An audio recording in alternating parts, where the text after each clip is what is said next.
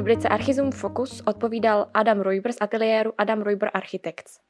Jak nahlížíte na současnou situaci s ohledem na oblast architektury a navrhování staveb?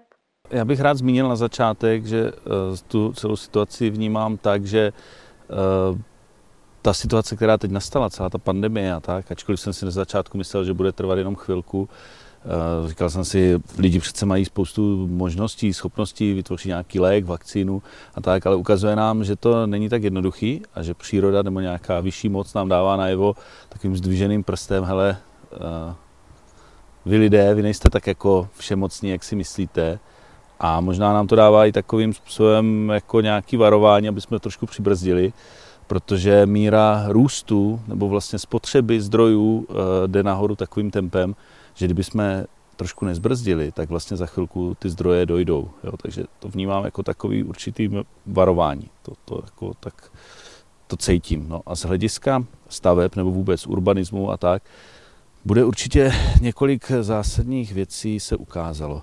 Ukázalo se, že není potřeba za každou prací do ní dojíždět. Takže myslím si, že se zásadním způsobem sníží potřeba dojíždění. Víc a víc lidí bude pracovat z domova. A tím pádem možná se neprojezdí tolik kilometrů, nestráví se tolik času v kolonách, v autech. E, možná e, lidé zjistí, nebo hlavně firmy zjistí, že, že jim stačí i méně kancelářských ploch, že třeba ve výsledku nebudou všechny kancelářské plochy ani obsazené a možná se dočkáme i toho, že některé kancelářské budovy budou transformovány na jiný účel.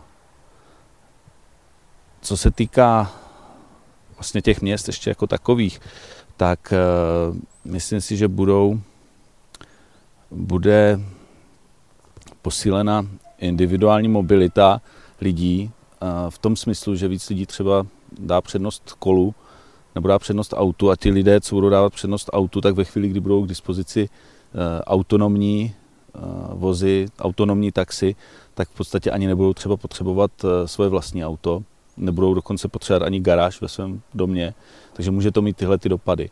A jestli ta pandemie, hm, ta, ta vlastně může některé ty věci eskalovat. Může, může eskalovat digitalizaci. Pro naši práci by bylo hrozně fajn, kdybychom nemuseli s každým lejstrem osobně na úřad. Eh, hrozně by nám pomohla elektronizace, větší, větší, fakt masivní elektronizace státní zprávy. To, že by se třeba nahrál projekt na jedno datové úložiště a pak by všem těm dočeným účastníkům vlastně přišla zpráva, tady leží nový projekt, tak se k němu vyjádřete. Dneska to funguje tak, že my tu dokumentaci kopírujeme v mnoha kopiích, pak ji rozvážíme nebo rozesíláme skrze kurýry na ty úřady. Eh, jsou to u těch objemnějších eh, projektů potom desítky, stovky kil dokumentů, papíru, který by vlastně vůbec eh, nemuseli být vytištěny. Ten papír by nemusel být vyroben, ten strom by nemusel být pokácen. Jo? Takže ta elektronizace, to si myslím, že by, mohlo, že by to mohlo zásadním způsobem pomoct, protože i ty úředníci si uvědomují, že je daleko lepší, když jsou schopní k tomu svému pracovišti přistupovat odkudkoliv, když nemusí do toho úřadu osobně, když nemusí osobně se s každým potkávat, když se to dá vyřešit na dálku, všechny tyhle věci. Takže tolik, jako, co, to jsou takový ty průniky, vlastně urbanismus, naše práce a tak dále, jak to vnímám, takový ty základní věci. Jakým způsobem se současná situace dotkne práce ve vašem ateliéru v krátkodobém a dlouhodobém horizontu? Tak v dlouhodobém měřítku uh, já si myslím, že postupem času možná, možná bude zakázek, ale zatím to tak uh, nevnímáme.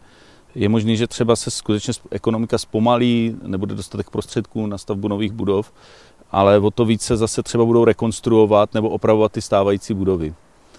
A v tom krátkodobém hledisku my momentálně máme nasmouváno zakázek eh, dost a spíš máme teď opačný problém, že zháníme lidi ještě, aby jsme byli schopni teda dostat eh, termínům, které jsme si nasmouvali. Nám se skutečně nestalo, že by nám nikdo odřeknul zakázku z důvodu koronaviru. Samozřejmě někdo si možná eh, rozmyslel, že něco nebude stavět, že něco nebude poptávat, ale není to tak, že by nějaký, eh, nějaký zákazník s náma ukončil spolupráci na základě této epidemie. To ne.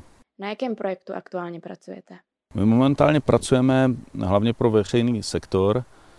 Děláme, děláme hodně staveb pro zdravotnictví Aktuálně se staví nový nemocniční pavilon ve Štemberku, staví se nový nemocniční pavilon v Tišnově, dostavil se minulý měsíc nový nemocniční pavilon v Olomouci, dokončujeme projekt nového pavilonu pro fakultní nemocnici Královské Vinohrady,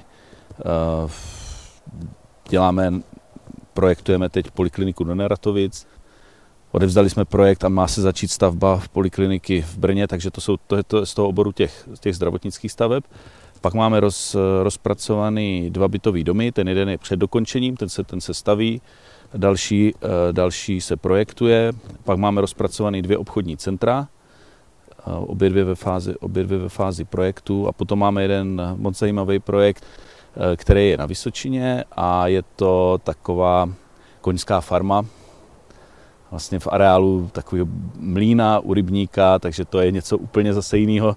Tam se pohybujeme v ruinách starých hospodářských objektů, eh, který doplňujeme těmi moderními prvky té soudobé architektury, ale v tom pojetí těch vesnických staveb, jako že tam je hodně třeba a tak. Co se týká toho zdravotnictví, tak eh, tam eh, je ta pozornost teď soustředěná, hodně soustředěná.